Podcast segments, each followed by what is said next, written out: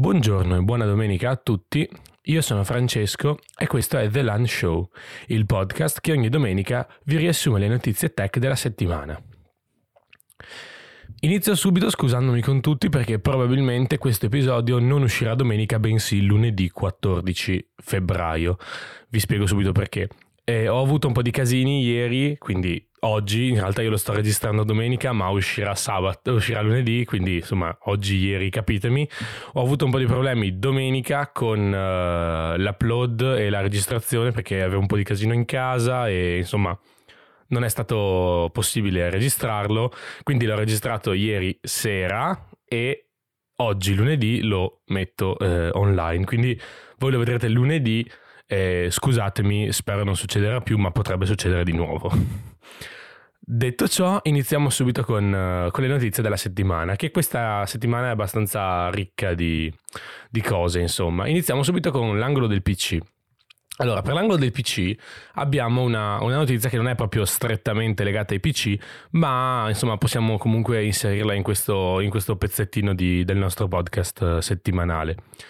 Allora, qual è? Si tratta del, ehm, del rilascio da parte di Steam, quindi la nota azienda, la nota piattaforma di videogiochi, insomma, lo store, eccetera, eccetera, di Valve, dello Steam Deck, ovvero il primo eh, dispositivo hardware della casa, della software house americana. E, che cos'è? È praticamente una console eh, portatile, ok, di quelle che si tengono in mano, tipo Nintendo Switch per farci capire, ok, che si inserisce però non proprio nello stesso, nello stesso segmento della Switch, ma nemmeno nello stesso segmento dei tantissimi computer handheld, quindi computer eh, portatili, ma che si possono tenere in mano, simili dal punto di vista del, della fattura alla Nintendo Switch, ma che all'interno hanno hardware computer al cento per cento, quindi un hardware appunto fatto apposta per, per far girare sistemi operativi P C come Windows o altri sistemi operativi. Questo infatti è un pochino un ibrido, però parlando di hardware andiamo subito a vedere l'hardware di questo dispositivo. Allora, è dotato di uno schermo touchscreen da sette pollici in risoluzione milleduecentottanta per ottocento, quindi un po' più dell'H D, un po' meno del Full H D, è praticamente un H D perché è in sedici decimi, quindi è un pochino più alto. Quindi è praticamente uno schermo H D che non mi fa storgere il naso perché è uno schermo da sette pollici e poi quando vi annuncerò il prezzo di questa cosa vedrete che è più che spiegato. Ha un doppio trackpad piccolino accanto allo schermo, un giroscopio che si può utilizzare anche per controllare i giochi, oltre che i D-pad, gli analogici e, e tutti quanti i, i dispositivi di, di comando che ci aspetteremo in un joystick, quindi beh, pulsanti dietro, eccetera, eccetera, analogici dietro, eccetera, eccetera, eccetera.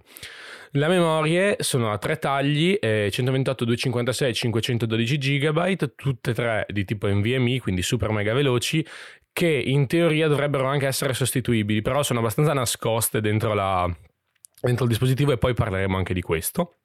Batteria da quaranta watt ora che ci permette di avere circa due tre ore di gioco, tutta la connettività possibile e immaginabile, U S B C, memoria espandibile con microSD e anche in arrivo in futuro, non è ancora disponibile, una dock da, qua, da cui uscire con l'U S B C e avere una serie di uscite, quindi tipo video, U S B di più, gra- di, di, di più Ethernet, eccetera, eccetera, eccetera. Monta a bordo un A P U, quindi un sistema di eh, processore più scheda grafica di A M D basato sull'architettura Zen due, quindi quella degli ultimi processori Ryzen, e R D N A due per quanto riguarda le schede video, che sono quelle appunto dell'ultima, della serie sei delle schede video di A M D.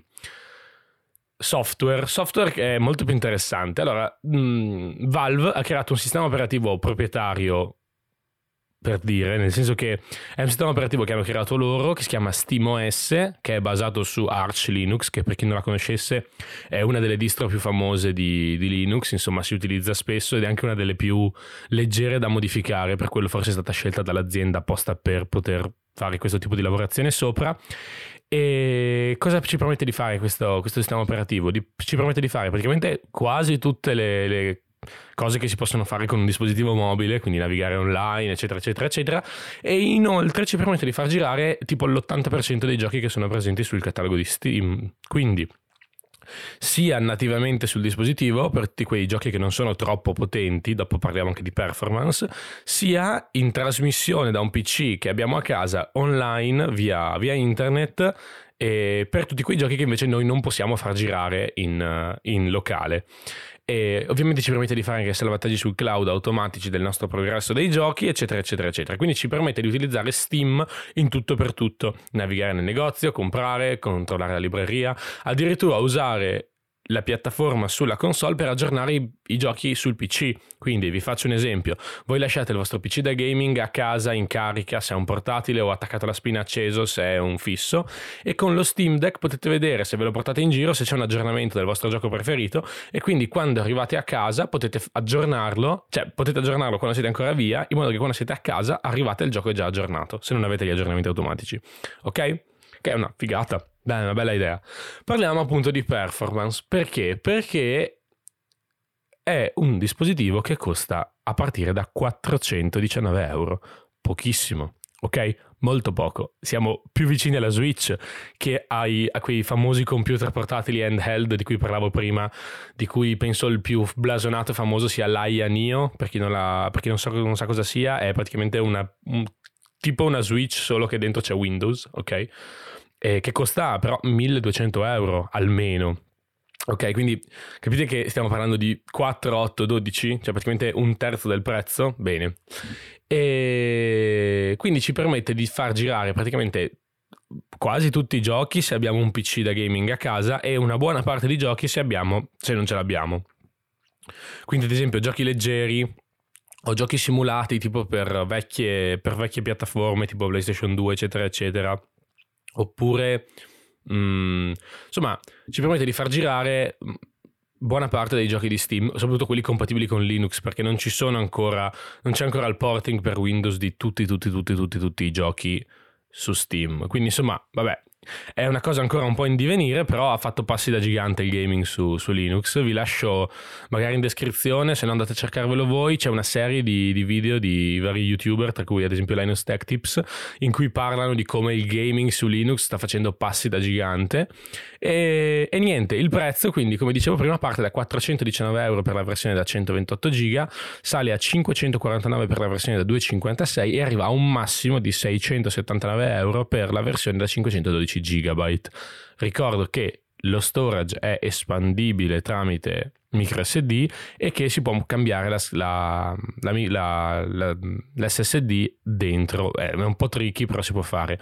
Altra cosa molto bella che Valve ha pensato per questo dispositivo è che è molto facile da sistemare dal punto di vista eh, user, del, della user upgradability, cioè Eh, è molto semplice aprirlo ed è molto semplice sostituire le cose che si romperebbero più facilmente, quindi gli analogici, i D-pad, i pulsanti A X B, eccetera eccetera eccetera, che se ci pensate è una cosa molto bella, perché eh, boh, io sono sempre stato un sostenitore del, del right to repair e di tutte quelle iniziative volte appunto al rendere migliore l'esperienza utente con i dispositivi, quindi poter sostituire i pezzi che dopo un po' si usurano, oppure limitare i rifiuti elettronici da, da gettare nel bidone. Quindi insomma è molto bella questa cosa, e in più hanno fatto uscire da poco, penso ieri addirittura, forse l'altro ieri, i modelli tre D C A D di tutti i componenti dello Steam Deck gratis. Il che vuol dire che se io compro lo Steam Deck oggi, ok, tra cinque anni i giochi diventano troppo potenti per, per girare su un dispositivo così leggero e così vecchio, io posso con i, con i modelli tre D costruirmi, che ne so, un case stampato in tre D per poterlo usare come un piccolo, come un piccolo P C fisso tipo Mac Mini, ok? Quindi la, l'idea di Valve, e, e penso che sia l'idea di chiunque, è proprio quella, è quella di avere questa, questa cosa al futuro e di mantenere un dispositivo vivo anche quando la sua vita originale per cui era stato pensato è, insomma, volge al termine, ecco. Quindi è molto interessante questa cosa e sono molto felice che Valve l'abbia fatto, è un'azienda che mi sta a cuore, quindi sono molto felice per questo.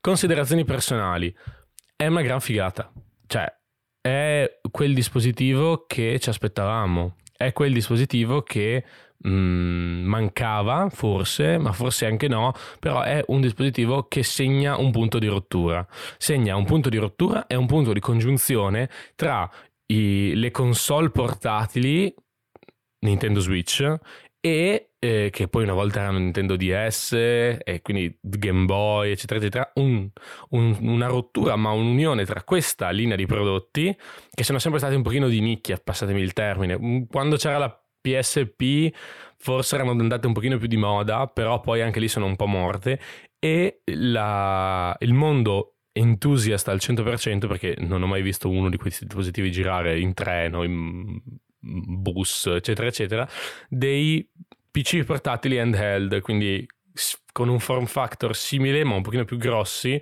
che costano pacche di soldi perché sono prodotte da aziende piccole in volumi piccoli e solamente per, appunto, per gli amatori. Quindi tipo l'I A Neo costa milleduecento euro e ha più o meno le stesse potenzialità hardware circa, ok? Quindi molto interessante, non penso lo comprerò, non sono un grande gamer, quindi non sarebbero soldi spesi bene per me, però se qualcuno che conosco lo compra non, non, non, non esiterò a portarvi una, un'esperienza personale di questo dispositivo qui sul, sul podcast.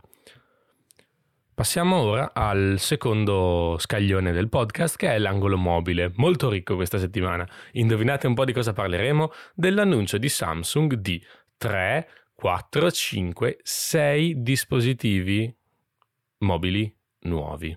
Figo, no? Bene.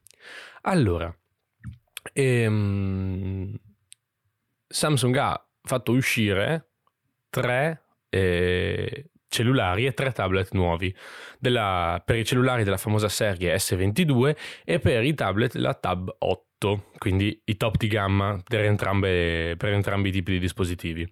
Allora, S ventidue è una, una serie formata da tre telefoni, quindi l'S ventidue, l'S ventidue Plus e l'S ventidue Ultra. Allora, andiamo a elencare velocemente le caratteristiche di tutti e tre e poi eh, vediamo, facciamo un po' di, un po' di considerazioni. Allora, l'Exynos, il, l'Exynos buonanotte, il, l'S ventidue normale cinque G parte da un prezzo di ottocentosettantanove euro, quindi buono per essere un top di gamma, eh, è dotato di un Exynos ventidue zero zero, quindi il nuovo processore di Samsung. Non chiedetemi perché Samsung usa ancora gli Exynos in Europa, e in America e in Asia usa gli Snapdragon, non lo so, vabbè, speriamo che sia al pari le performance, insomma.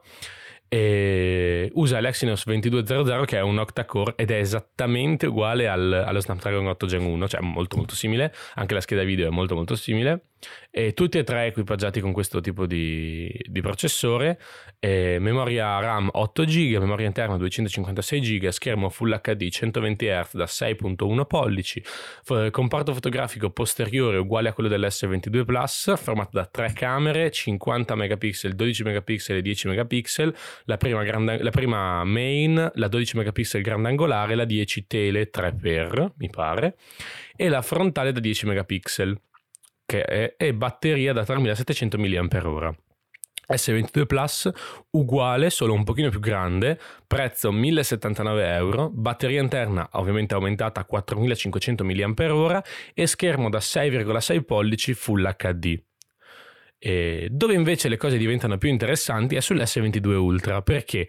Perché Samsung quest'anno ha deciso di uccidere, tra virgolette, la serie Note e farla resuscitare come S ventidue Ultra, che è un erede del Note venti, se non mi sbaglio. E quindi che cos'è? È un S ventidue, quindi un Galaxy, ma con la penna. Ha la S Pen inserita all'interno del dispositivo, un design completamente diverso dagli altri due, che ricorda al cento su cento la serie Note, quindi ha un bump della fotocamera diverso, un design più quadratoso, mentre gli S ventidue sono un po' più tondi, eccetera eccetera eccetera. Comunque sempre in descrizione vi lascio tutti i link a tutti i dispositivi e anche un link al confronto tra questi tre e poi anche per i tablet. E quindi qual è la differenza? È un erede della serie Note, ha la S Pen, ha uno schermo più grande da sei virgola otto pollici, quindi praticamente sette pollici, due K questa volta, quindi millequattrocentoquaranta p, design che ricorda appunto molto la linea Note, e il comparto fotografico è di maggiore pregio, ha quattro camere, centootto megapixel, dodici, dieci e dieci, quindi La centootto megapixel è quella main, la dodici megapixel è la grande angolare, che è la stessa della S ventidue, la prima dieci è la stessa ehm, tele dell'S ventidue, quindi tre per, però c'è anche un'altra dieci megapixel che è una dieci per, che ha quindi uno zoom eh, ottico più, più spinto, e davanti ha una fotocamera da quaranta megapixel, quaranta megapixel. Stra bene, no? Bello, molto figo. E ha una batteria molto più grande, da cinquemila milliampere ora. Considerazione su questi dispositivi. Bah, niente di, di spettacolare, insomma sono nuovi dispositivi che Samsung ha rilasciato, con i nuovi processori, nuovi schermi, nuove cose, super figo. Ah no, eh, l'S ventidue Ultra ha uno schermo con una luminosità massima di millesettecentocinquanta nit. Per darvi un contesto, eh, uno schermo di un computer ha quattrocento nit. Lo schermo dell'iPad Pro, quello mini L E D super mega penzo, ha mille nit, milleseicento forse di picco. Comunque è uno schermo luminosissimo. Ok, è una, è una luminosità di picco, però gli occhi contenuti H D R saranno bellissimi da guardare. Speriamo che esca nei negozi, così posso andare a dargli un'occhiatina, magari così, insomma, di nascosto, ecco. E...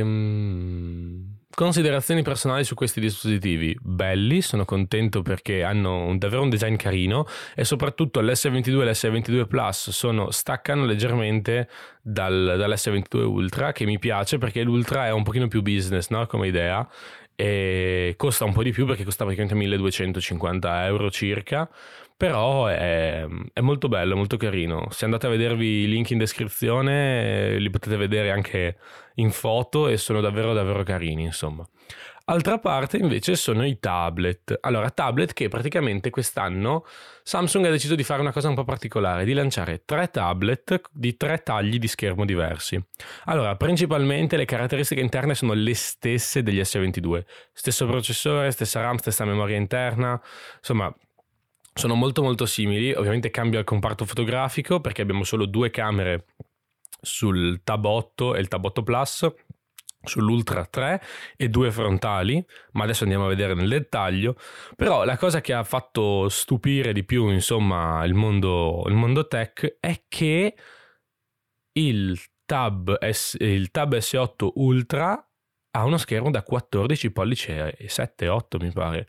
Quindi uno schermo praticamente da quindici pollici, che è più grande dell'iPad Pro, è più grande del Surface Pro otto, è più grande del famoso R O G Flow Z tredici di cui vi parlavo la settimana scorsa, e...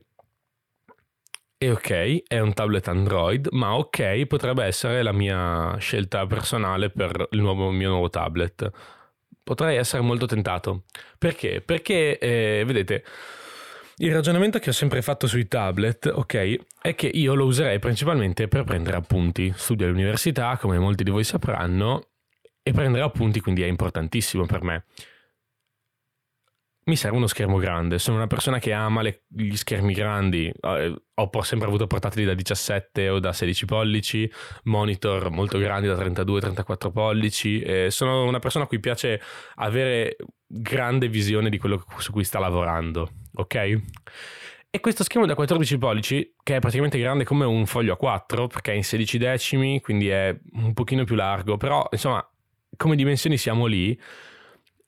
È molto comodo per scrivere, è molto comodo per lavorarci sopra con la penna, ed essendo che questo Samsung Galaxy S... Galaxy, buonanotte, Samsung Tab S otto, Tab otto Plus, Tab otto Ultra, è dotato di uno schermo molto rapido, con a centoventi hertz, quattro K, con la penna che ha cinque, mi pare, o tre, cinque millisecondi di ritardo, quindi dal tocco allo schermo, che è pochissimo, è impercettibile, e un sistema di intelligenza artificiale che predice i movimenti della penna per aumentare appunto questa sensazione di fluidità.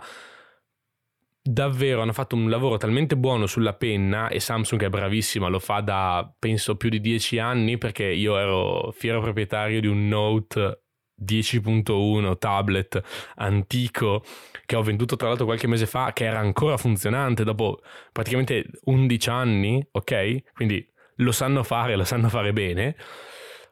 Se hanno messo tutta questa, tutto questo interesse nell'utilizzo della penna, vuol dire che ci sarà l'esperienza penna, l'esperienza penna digitale più fedele alla carta che abbia mai visto. Non tanto come feeling, ma come responsività, come velocità. E poi hanno messo una figata, tipo il rumore di penna sulla carta quando scrivi sullo schermo, ma vabbè, quella è una sciocchezza che se lo metto in università, in aula, tutti mi, mi ammazzano. No, a parte gli scherzi, davvero davvero interessante questo nuovo dispositivi, questi nuovi dispositivi e questo taglio grande, insomma. Gli altri due sono da undici pollici e dodici virgola quattro pollici, quindi le stesse dimensioni dei Tab S sette che erano usciti l'anno scorso. La, la, la variazione interessante è appunto questo Tab otto Ultra, che oltre ad avere appunto queste cose che ho già detto prima, quindi lo schermo più grande e la S Pen migliorata, ha anche una doppia fotocamera frontale che permette di fare un po' quello che fa il center stage di, di iPad Pro, quindi eh, l'autoinquadratura, ok, del, del soggetto durante le call magari, o durante le, anche registrazioni se vogliamo fare con della fotocamera frontale eccetera eccetera, quindi ci segue. Ha due fotocamere che sono state messe però in un piccolo notch stile Mac, eh, MacBook Pro duemilaventuno, eh, che sono carini, eh, per l'amor di Dio, non, non, sono br- non, è, non è fastidioso, però è sempre un notch, quindi è sempre buono avvisare la, la clientela, insomma. Sono tablet finissimi, cioè roba tipo il Tab otto Ultra è cinque millimetri e mezzo spesso, cinque millimetri e mezzo. Non so se avete idea di quanto sono cinque millimetri e mezzo, ma prendete un foglio a quadretti, il quadretto è cinque millimetri, aggiungetevi un, uno sputo, praticamente c'è, cioè cinque millimetri e mezzo è nulla, è, è finissimo. E anche questo è un fatto molto positivo che mi fa pensare, cavolo, se la batteria dura abbastanza lo compro, ok? Non costa tantissimo, costa milletrecento millequattrocento euro la versione cinque G, duecentocinquantasei giga di memoria, quindi anche con la SIM, che è fondamentale per me essendo che mi muovo molto, quindi figo, figo, figo, figo, brava Samsung per questo dispositivo grande che secondo me venderà un sacco di pezzi di tutti quelli che hanno bisogno di comprare un tablet grande per scrivere, non vogliono comprare l'iPad perché ha un software brutto. Perché facciamocelo dire, io in università vedo tantissime persone che usano l'iPad Pro da dodici virgola nove pollici per prendere appunti. Va benissimo, ma fa solo quello. Va benissimo, ma il sistema operativo è castrato per quello che un dispositivo grosso come l'iPad Pro, soprattutto quello nuovo col chip M uno, può fare, può fare, potrebbe fare il Mac, potrebbe fare il Mac benissimo, potrebbe fare il MacBook Air Touch, sarebbe una figata fotonica, ma Apple no, Apple non vuole avere un software fatto apposta bene per il loro dispositivo perché sennò gli mangia la clientela del MacBook Pro e del MacBook Air, e quindi niente, quindi eh, l'iPad rimane una grande, un costosissimo foglio per prendere gli appunti. No, questo è un po' un Apple hating, però è vero, nel senso che con Android tu hai una serie di potenzialità e con la One U I di Samsung hai una grandissima serie di potenzialità, perché con la modalità desk, dex, desk, dex, tu puoi avere uno, un output video in quattro K da collegare a un monitor esterno con un'interfaccia a finestre, quindi non un'interfaccia ad applicazioni come quella di Android, ma un'interfaccia a finestre come quella di Windows, come quella di macOS. E ok, puoi girare solo con le app A P K di Android, ma il Play Store è pieno, pieno, pieno, pieno di applicazioni fatte molto bene per fare una serie di lavori anche importanti. C'è LumaFusion per montare i video se uno vuole proprio fare il pazzo, ci sono un sacco di applicazioni di Adobe per fare foto e video editing, e visto che lo schermo è un grande schermo AMOLED ovviamente, e si può fare dell'ottimo video e foto editing anche dal punto di vista dei colori, quindi tanta roba, tanta, tanta, tanta, tanta roba. E niente, quindi queste sono le mie considerazioni sui nuovi telefoni e tablet di Samsung. Scusate se mi sono soffermato tanto sui tablet e meno sugli smartphone, però insomma i telefoni sono tutti uguali ormai, e penso che nel duemilaventidue un buon top di gamma debba essere un telefono buono, performante, che funzioni bene, che non ti faccia storgere il naso quando lo usi, che non ti faccia dire oh che palle sto bug, oh che brutta sta roba, deve funzionare bene. E io sono sicuro che i telefoni di Samsung funzionino benissimo. Unica cosa, e volevo appunto parlare molto di questo tablet grande perché potrebbe essere una rivelazione per me personalmente, infatti sono super mega eccitato, ovviamente in, in termini tecnologici, e sono molto molto felice perché finalmente qualcuno ha prodotto un dispositivo coraggioso, diverso e che non si a- attacca ancora ai vecchi form factor dei tablet da tre quattro anni a questa parte. Concludiamo ora, siamo già a venticinque minuti, quindi è meglio che concludiamo. Concludiamo ora con l'angolo audio-video con una figata atomica che ho trovato ieri per sbaglio nelle notizie. Che cos'è? È una fotocamera. E voi direte, è eh, un'altra fotocamera, parli sempre di fotocamere. No, ma questa è particolare. Questa è una camera che si chiama Alice Camera, che è gestita praticamente da un telefono. Cos'è? È una mega cover super grossa, ok? Che si attacca sul telefono, iPhone o Android, e ha praticamente un sistema di a lenti cambiabili con, uno, con un sensore a micro quattro terzi. Per farvi capire, ok, le macchine fotografiche professionali, le videocamere professionali usano principalmente tre formati di sensore. Il formato full frame, che è grande come una pellicola da trentacinque millimetri, il formato A P S C, che è uno virgola cinque volte più piccolo, e poi il formato Micro quattro terzi, che si chiama micro quattro terzi perché? Perché è grande un pollice, quattro terzi di pollice, ok? La superficie, che è due volte più piccolo del full frame, ok? Questi sono i tre sensori grandi che si utilizzano nella, foto- nella fotografia professionale, ok? Questa Alice Camera applica al telefono una cover con un sistema micro quattro terzi a lenti intercambiabili, quindi praticamente è come avere una fotocamera professionale micro quattro terzi attaccata al proprio telefono. Questo cosa ci permette di fare? Ci permette, oltre che registrare quattro K trenta, mille ottanta sessanta, ha un sensore Bay, prodotto da Bayer, che è un'azienda rinomatissima per fare dei sensori da videocamere di altissima qualità, ha un dual I S O nativo, il che vuol dire che avrà una buonissima resistenza agli alti I S O dal punto di vista del, degli scatti in basse condizioni di luminosità, ha H, registra in H D R, può caricare le L U T, è stabilizzato elettronicamente e ha un autofocus, eh, c'è scritto un autofocus in, di intelligenza artificiale, non chiedetemi, non so come funzioni, nessuno l'ha ancora provata, è solo in preordine. Però la cosa figa di questa fotocamera è che o si attacca al telefono letteralmente come una cover ed è compatibile con tutti i dispositivi perché ha tipo, un, tipo dei braccetti stile portatelefono da, da macchina per, far, per capire, solo un pochino più bellini. E la cosa bella è che per tutti coloro che fanno content creation mobile, penso ai TikToker, penso a chi fa magari shorts su Instagram, reels su, in- su Instagram, quindi tutto quel tipo di contenuti un pochino più leggeri, meno professionali, che fino adesso è stato costretto a comprare, che ne so, una Sony Z V dieci, ok? Quindi una piccola fotocamera eh, a lenti intercambiabili o comunque dispositivi di quella categoria, ok? Penso alla Lumix G cinquanta, G settanta, insomma tutti i dispositivi che però non sono fatti per fare quello, sono fatti per fare foto, video, ma in maniera un pochino più seria. Con questo tipo di, di camera possono utilizzare l'interfaccia a cui sono abituati del loro telefono e utilizzare però una lente e un sensore in grado di dare loro delle caratteristiche fotografiche, video, videofotografiche di altissima gamma, come se fossero registrate con una cam professionale, ok? Inoltre, oltre rispetto a una cam professionale che va bisogna saperla usare, nel senso che bisogna saper esporre, bisogna saper fare i framing, bisogna saper anche dare un po' di editing, ok? Questa è dotata anche di due chip che funzionano in parallelo per la computational photography. Quindi in real time questi cosa fanno? Elaborano l'immagine che, che sta producendo il sensore e fanno come fanno i telefoni. Quando scattiamo una foto col telefono non esce esattamente quella che, la, che vedevamo nello schermo, no? Esce una foto un pochino più bella perché il processore del telefono la elabora e la migliora. Ecco, questo lo fa anche questo dispositivo, solo che lo fa con un sensore grandissimo, quindi con una quantità di dati grandissima, e quindi sono sicuro che, che avrà degli ottimi risultati.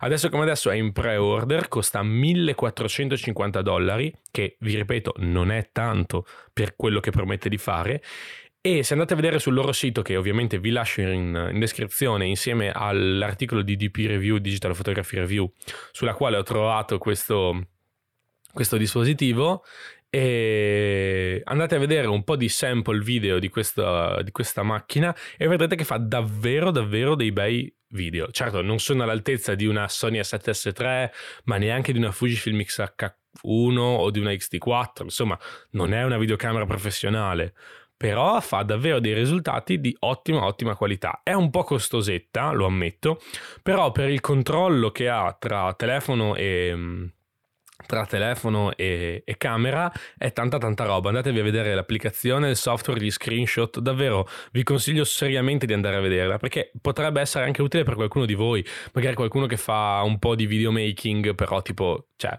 per i social tipo TikTok e Instagram, e potrebbe essere una gran, una gran bella idea. Quindi andate andate andate a vederla, vi lascio tutti i link in descrizione come sempre. Bene, anche per questa settimana il podcast è finito, mi scuso ancora per il ritardo, ma insomma spero lo ascoltiate volentieri lo stesso. Noi come sempre ci rivediamo domenica prossima, spero di fare in tempo, e vi auguro a tutti quanti una buona domenica, una buona settimana, e come sempre andate a seguirmi sui social, tutti i link sono in descrizione, e alla prossima, ciao a tutti!